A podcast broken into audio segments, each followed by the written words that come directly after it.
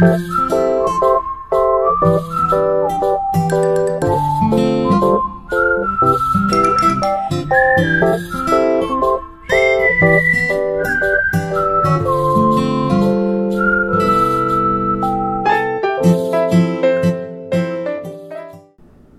大家好，我是李黎。我是超优质才女，哈哈。我是赛赛，欢迎回到林安泰诊所。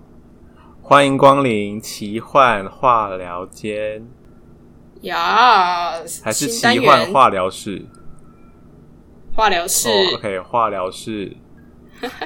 不知道大家听的前两集怎么样呢？希望很有趣，没有，希望希望蛮有趣的，嗯，重点好吧，那我今天就是要分享的一个案件是关于呃中国的山东省的一个招远市，他们在一间麦当劳发生的一个案件，那就是大家俗称的“五二八故意杀人案”。那事情是发生在二零一四年的五月二十八号晚上九点多，那一名女子叫做吴硕燕，那她是做销售的工作，所以她下班之后呢，就和同事去附近就是逛商场 shopping mall 这样子。那当他就是觉得逛一逛很累，所以他就一个人到楼下的麦当劳去做休息。那在这个时候，呃，有以光头男子张立东，就是节气的那个立东，不是台湾艺人张立东哦。呃，以张立东为首的，对对，就是节气那个立东了。对，以张立东为首的这等六个人，那他们一起乘坐了一辆保时捷来到这个事发的地点麦当劳餐厅。那其中哇，保时捷，对，就表示说他们其实是还算生活还是过得还不错的一群人这样子。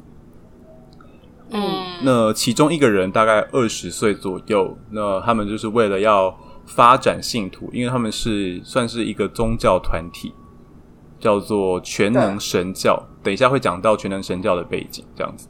那他们是为了发展信徒，所以他们就像在餐厅里面用餐的人，一个一个就是要手机号码，然后就是想要传教之类的。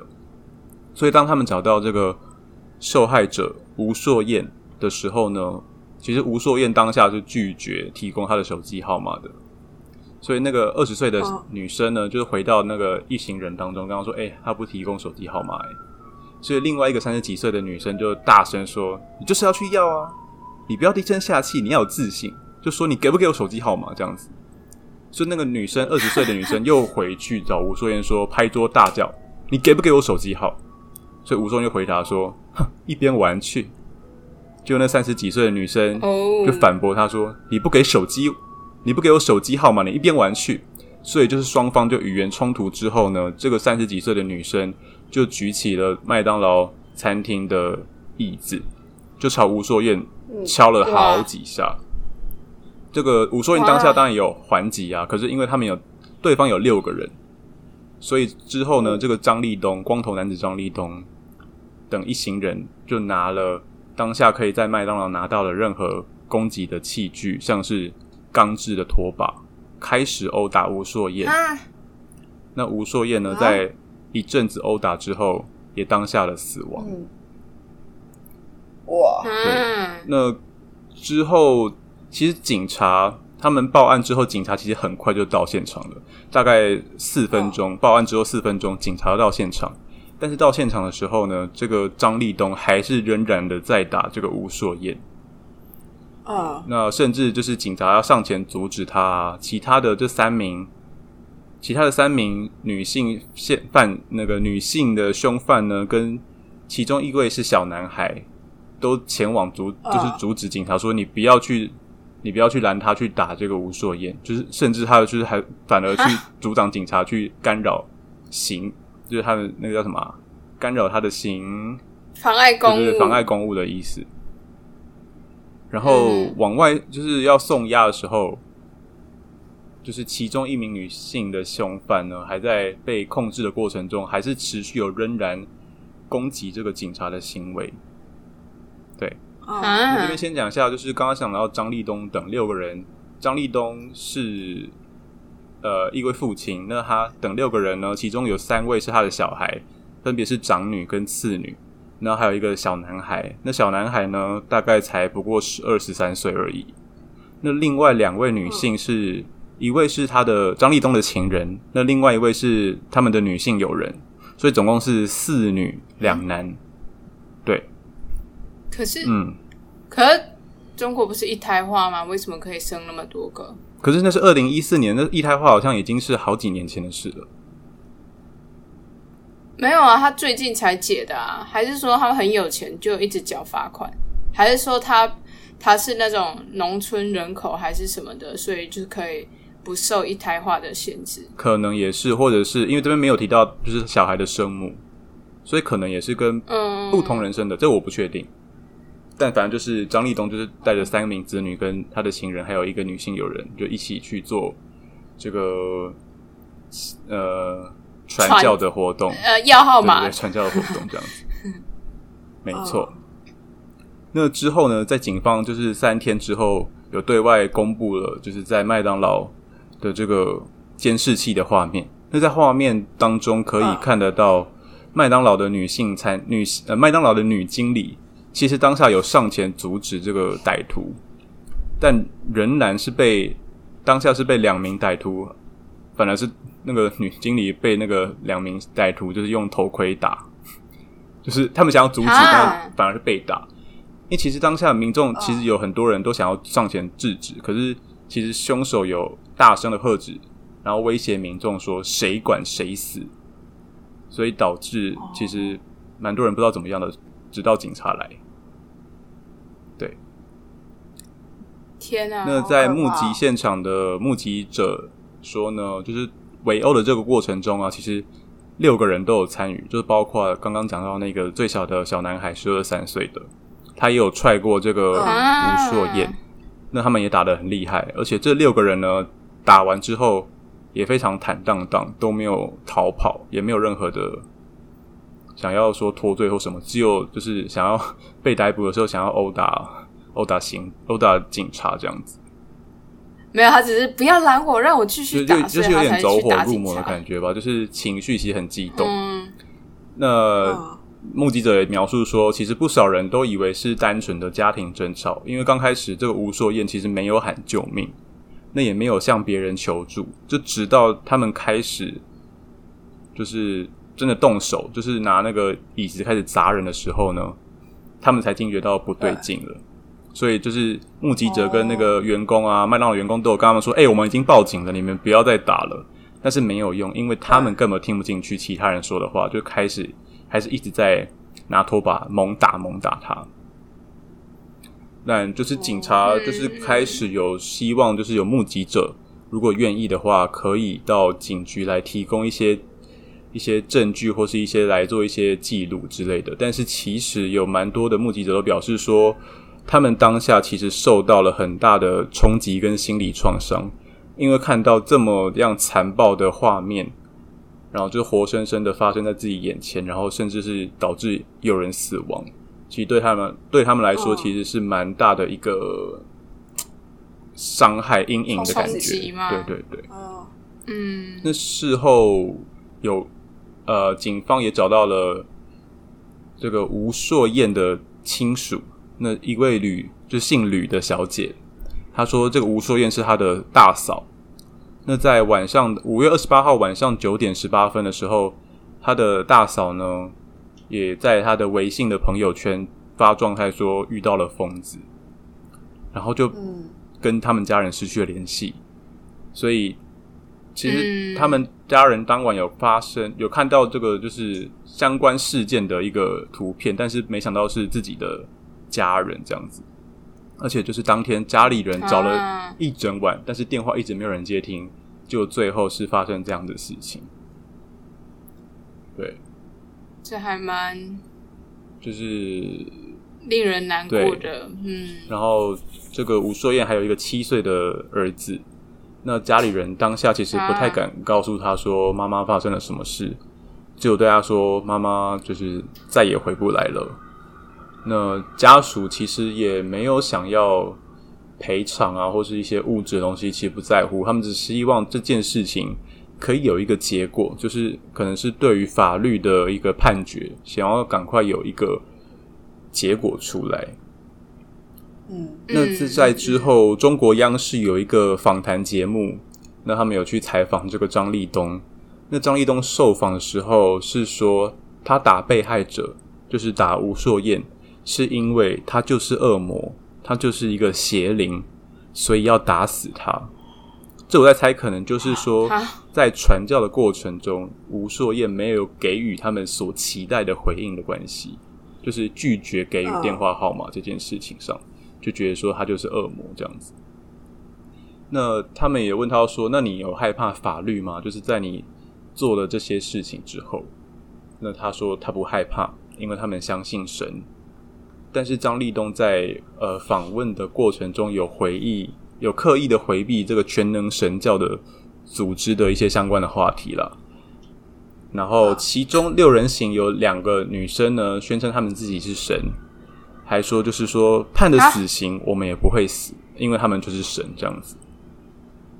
就是那就就其实他们蛮坦荡荡的，是就是没有在害怕任何事情，甚至是死亡。那在之后，中国的公安部的治安管理局就发了官方的微博，就是说这六名嫌疑人都是邪教的组织成员。那他们就是为了要发展组织那个组织的成员啊。所以在这个餐厅，在就餐的人就是要他们的电话号码，结果遭到拒绝之后，把这个被害人殴打致死。那因为其中一个人其实只有十二三岁，还没有到这个刑事责任的年龄，所以被嗯就是有另外的安排、另外的处置。那对于其他这五个人、五个嫌疑人呢，他们就是以故意杀人罪的刑事拘留。那当地的警方之后也展开了，就是说他们想要打击邪教的这个专案的行动。那刚刚有说到，就是这六个人是全能神教会的成员吗？会有。那你们知道全能神教会又被称为东方闪电？你有听过东方闪电吗？好像有，好像有听过。你们记得就是几年前有美江牧师这个东那个这个人物吗？那个钻石对对对，五倍钻石，然后五倍啊，然后就是那个云那个雾啊。美江牧师是基督徒嘛？那他里面有讲到说，就是很多人都被东东方闪电给掳去了，就是这个东方闪电，因为东方闪电被呃其他的比较算大宗的基督徒来说，算是一个异异端分子，异端，因为他们。表明自己是基督徒，但是他们在推广一本，因为一般基督徒不是都是看圣经、读圣经，然后以圣经为一个当做他们的教义吗？不管是旧约或新约，对对对，唯一归。但是在全能神教会里面，他们是推广的一本叫做“肉在化”呃，“ 化在肉身显现”，就是他们是一个全能神的语录的意思。就是他们所奉信仰的叫做全能神，而不是耶稣基督。然后这个全能神是一个女基督，就不是我们一般所认知的那个 Jesus 那个。是韩国人吗？呃，不是，他是中国的中国的一个教派。对，那这个讲到这个女基督到底是谁？你要说什么？没有，就在想说，中国不是无神论吗？所以就是共产党不是无神论吗？所以中国是没有宗教的，不是吗？所以他就被中国视视为邪教，所以他其实有被打压了。这会讲到哦，对不对？那讲到这个女基督是谁，就要讲到全能神教的创办人叫赵维山。那他在一九八九年其实是呼喊派的成员。那呼喊派是什么呢？就是其实也是在中国被视为嗯异端分子的一个宗教团体吧。他在一九八九年在他的家乡成立一个永元教会，可是这个永元教会呢，在过几年之后就被中国政府认定是一个非法组织，所以就被查封。那赵维山本人也被通缉，所以说在逃亡的过程中，就是跑到那个河南。那通过他对一名就是有精神障碍的女子，也就是后来就是被广为熟知的女基督，进行一个精神的控制，所以借假借他的嘴巴呢，就创立了后来的全能神教会，就以他这个女基督为形象，可是她其实是一个患有精神障碍的一个女子啦。但其实主要幕后的人，幕后的一个大 boss 的话，就感觉是赵维山。所以他就后来就是创建了这个全能神教会，没错。那因为之后这全能神教会其实也在中国就是也是被视为异端的那个分子，所以他们就之后在两千年的时候移到美国，所以在美那个纽约成立了全能神教会的总部。那之后陆续的也在美洲啊，或者在亚洲啊，就是开始有很多很多的呃，算是会友。那神能全能神呢设有这个护法队，就是殴打不愿入教啊，或是意图脱教的人。所以刚刚讲到这个张立东，也可能是护法队的人，没错。那因为我们一般认知到的基督教会，不是会有很多他们有福音歌曲嘛？但福音歌曲他们最近会越来越，呃，曲调会变得比较流行一点。你们你们会有听过吗？没有，没有。你有唱过吼？有唱过。就是他们，你去，对啊，他们就会自己做音乐，然后就是可能歌词是很很教会的歌词，但是其实曲调是非常的流行的，就是很流行乐的感觉。所以蛮多呃报章杂志报道，就是全能神教会也会用流行歌曲的曲调，那其中包括了台湾偶像团体 S.H.E 的 Superstar。来进行传教活动，这个就很符合东方闪电的一个气气氛呢，就是你是电，你是光，你是东方的闪电的感觉。就他歌词很符合东方闪电吧，所以我才猜说可能是因为这个关系来选用 Superstar。那全能神教会甚至也有成立这个 YouTube 的频道，还有粉丝专业。那我这是在。对，而且你知道他们 YouTube 频道的发的片都不是那种很随便的，他们就是非常的感觉，你可以砸那个可以看得出来，他就是砸了蛮多钱在上面，然后甚至拍了一个一个多小时的电影，或是演一个小短剧，但是就是感觉是一个品质蛮高的一个一个频道，就是有感觉是有用心在做这个，想要宣传他们的教义的一个媒介吧。对对对。频道，然后在做这个全能神教会的搜集的时候，有找到一个马来西亚 YouTuber 有介绍全能神教会。那在马来西亚，他就说，其实有蛮多人会莫名其妙加他脸书，然后那些脸书你加进去之后，就会发现说他的大头贴就是怪怪的，但是你也说不上哪里怪，就感觉很怪。然后发现点进去，它里面的一些呃发文都是有关于神啊、东方闪电的一些话语了。然后，嗯，有一些东方那个有一些全能神教会的他们的一些社团或是粉丝专业会不定期的改名字，就是譬如说会改会会改成像我们现在很常听到的一个尽信教会。或是什么圈圈尽兴教会，就感觉是一个很你很常在路上看到的一个教会，感觉很普通，就是一般的基我们印象当中的基督教。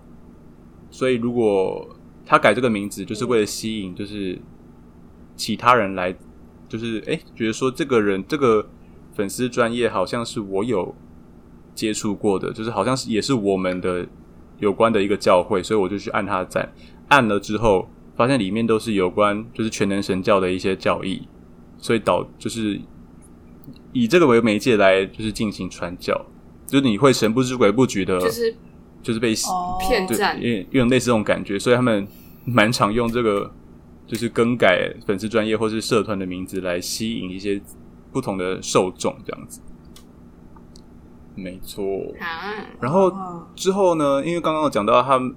刚刚讲到，就是这个张立东等六个人可能是全能神的这个，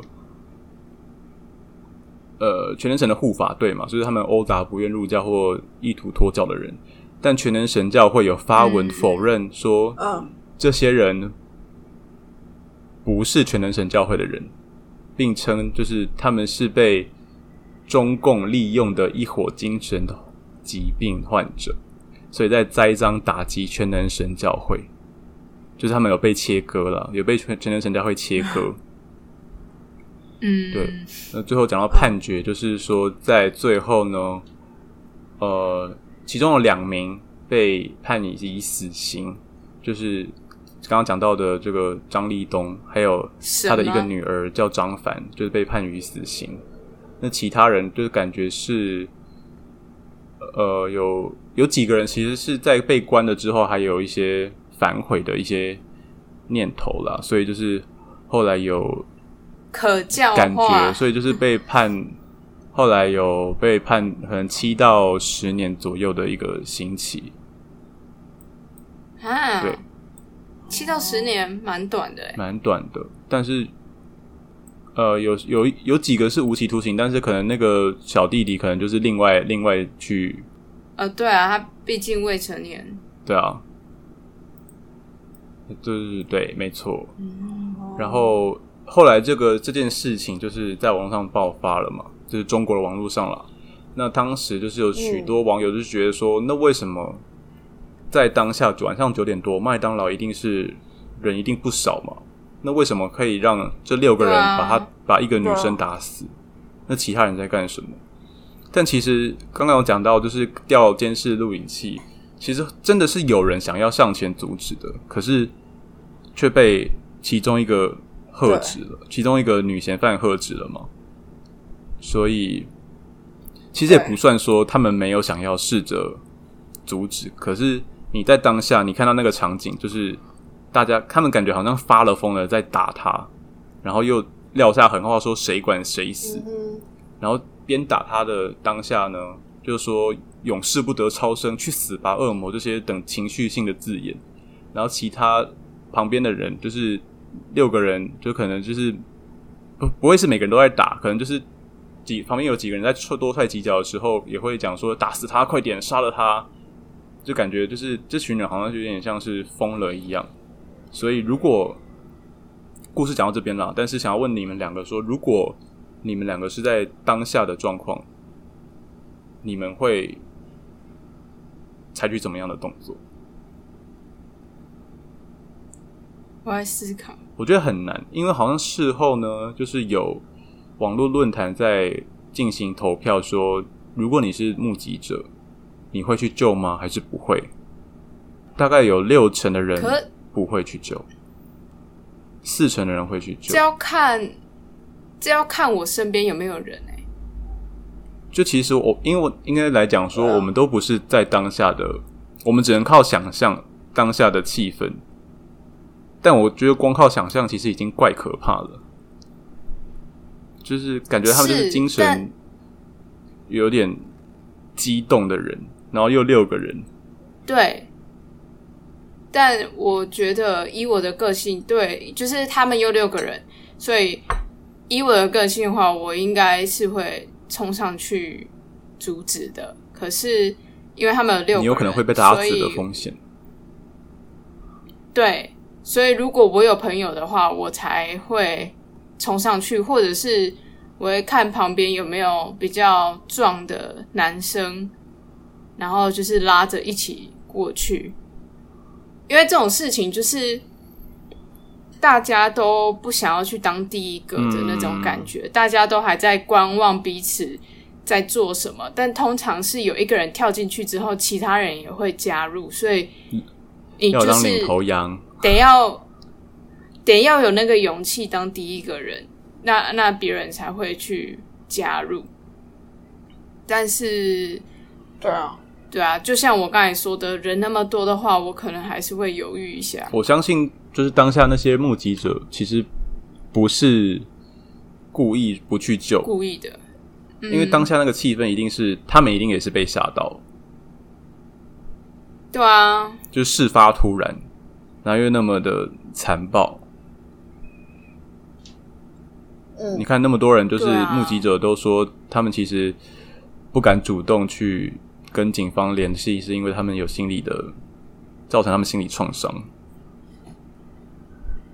我我相信对这一定会有啦，真的这种事情当键盘，呃那个叫什么？反正你就是不没有在当下，你不是当事人，就好像都很好说。但是如果你真的是当事人的话，我觉得应该没有人可以去批评他们当下做的选对，所以就是事后就是有媒体也讲说，其实也不用去苛责这些没有去救的人，因为你在当你不在当下，你也不知道当下那个情绪或者他们受到的一些冲击是什么样子，有多大。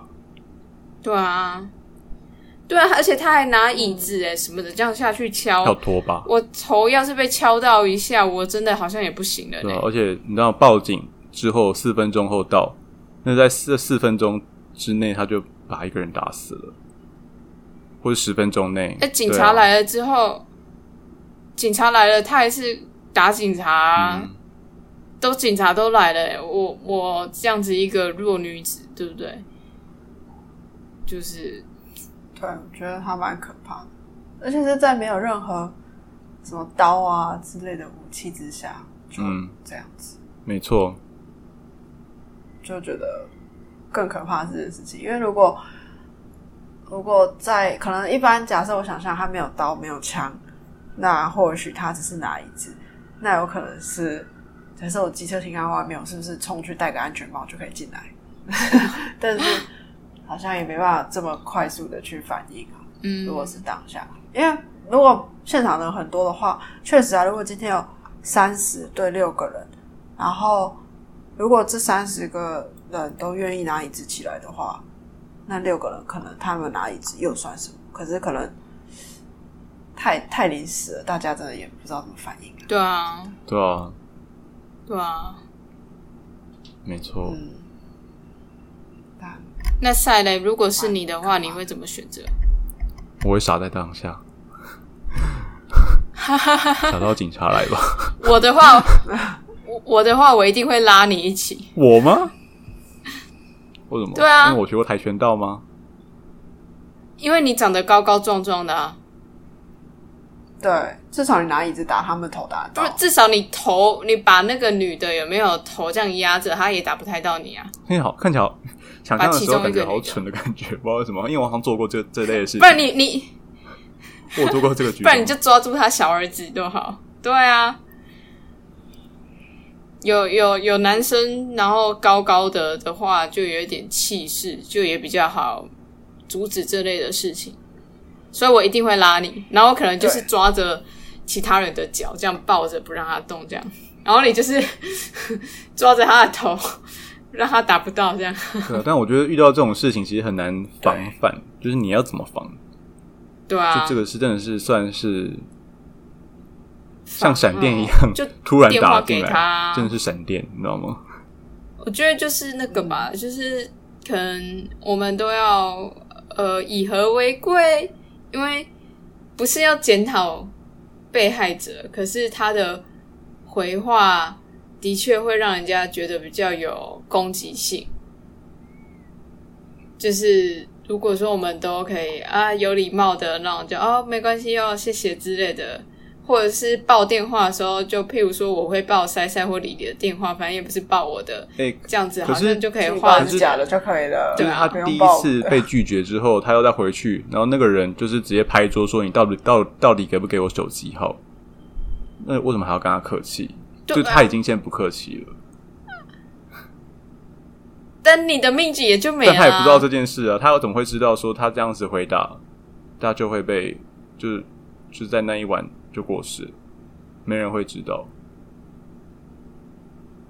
是，但是但是没人会知道。但是是没错啊，但是我们也可以以和为贵一点，就可以稍微避免这样子的事情啦。因为你真的也不晓得说跟你面对面相处到的人有没有这种情绪调节上的问题什么的，所以当然他凶你，你会想说哦，干我也要凶回去啊，但妈的就有人会 k 笑啊，你也没有办法啊。就跟你开车好好的在路上，还是有可能会被奇怪的人撞到一样，不是吗？所以自己平常还是要小心一点。当然，我知道这些人都是错的，只是说我们好像事情发生了也会来不及挽回，所以平常自己也要多做一点保护的行为跟措施。对，对啊，你就因为怪人到处都有，对啊，你就真的给他一个你你通讯录里面随便一个人的电话就好了，不然你就说，哎、我最近刚换号码，我看一下，那你就找你讨厌的上司啊或同事，把他们的电话给出去啊，OK 的。哎、一箭双雕、哎，一次解决两个，可以吧？你自己逼掉。妈的，讲我电话，我反正反正你们打我也、我也平常都接不到啊。平常人也不在台湾，对了，以和为贵，这是倒是真的。对啊，我有一个，就是我那天听我哥讲一个案例，就是他有一个学妹曾经就是住就是外面的宿舍，就是一般租房。然后呢，他有一天要搬走了，就从十楼，他住十楼，他就要搬下去楼下嘛，然后要搬走。然后他的那一栋就是那个学妹的同学，也就是我哥的学弟，他就问他说，他就说：“那我可以帮忙你搬吗？”然后呢，他就那女生也不以为意，就说：“哦，好啊，那就一起搬。”但其实那女生蛮漂亮的，那那个男生可能有点喜欢那个女生。然后呢，搬完之后，那个男生就是想要跟那个女生要电话，就说：“你可不可以给我电话？”结果那个女生一样，她可能就是念人家或是骂人家，觉得你为什么要要我电话？可是老实讲，那个男生帮他搬家，你就算不想给他电话也没关系，你给个假的也可以。但那个女生因为这样被那个男生杀掉了，哈，所以你是台湾的案例他不想是真的不爽所以你哥认识的人杀人了，啊？他不爽，他不爽被当工具人的感觉吗？我觉得有可能是。然后那个男生平时就是比较宅，就是他的很多东西都是二次元，都是可能比较那个活在自己的。反正我是说了，怪人到处都有，好不好？只是我们没办法去理解他到底为什么要这样做。只是说，就一个 trigger，你就是可能你的不小心，你的一句话，你刚好去把它点起来了，那这个是很可怕的威力。所以哈哈讲的是对的，就还有怪人在哪不知道，那我们就以和为贵。人家想什么，当下你真的其实你也没有什么防备的动作啦。那你给他一下假的电话号码，老实讲不会怎样，就这样。而且而且嗯，不要，而且就是他们还住同一栋，不是吗？所以真的是小心一点。我觉得要这种时候，我就会很欣赏像李黎的个性，就是八面玲珑，所以也不太会去得罪人还是什么的，就可以比较好的去他就是不会得罪人，如果说所以他也不会拒绝人，然后他就跑去教会。没有他到时候但至少没有深陷其中。对啦，没有啊，因为那种时候你真的电话给他，或者是说，啊，不然我们换个 line 之类的，然后你就把他封锁了。对对，但是风水不太好，因为毕竟你们住同一栋，然后你就哦，就是各种的婉转的回绝啊，或者是哦，你你帮我搬家，那我请你吃一次饭，结束之后就就不要怎样，还是给给他钱就好了。对啊，给钱有一点太也是可以啦，但是但如果你有一点知道他到底想要什么，对啊，你就是先顺着他，那未必不会再碰到面。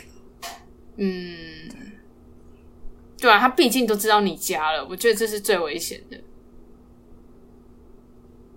对啊，对啊，所以我觉得不知道哎、我觉得有时候怪人，对啊，就真的今天的 ending 就是世界上有怪人，你不知道你会不会触碰到他的点，所以不要做人的时候不要太强硬。对啊，凡事以和为贵啊。嗯，对，备一组假的电话号码，然后要很流利的。零九零九，又要讲我的号码是不是？闭嘴！对，没有你就是背假的，不一定要真的有一组号码。嗯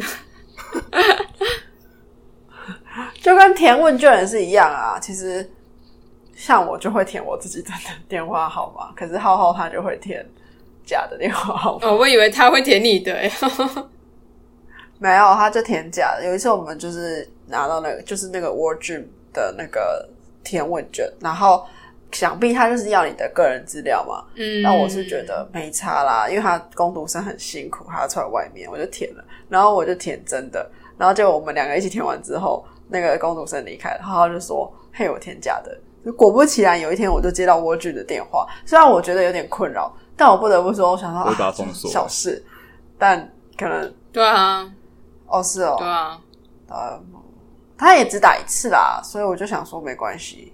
哦，那就好。了，以后如果有听众是在做推销工作的话，欢迎找李黎哦，他不会拒绝任何人。对，需要业绩的话，欢迎拨打零九七八二拉八八拉八。对啊，我真的觉得啊很抱歉哎、对啊，林安泰诊所，我们下次见喽。以和为贵哦。收听林安泰，拜拜。Happy Time，拜拜。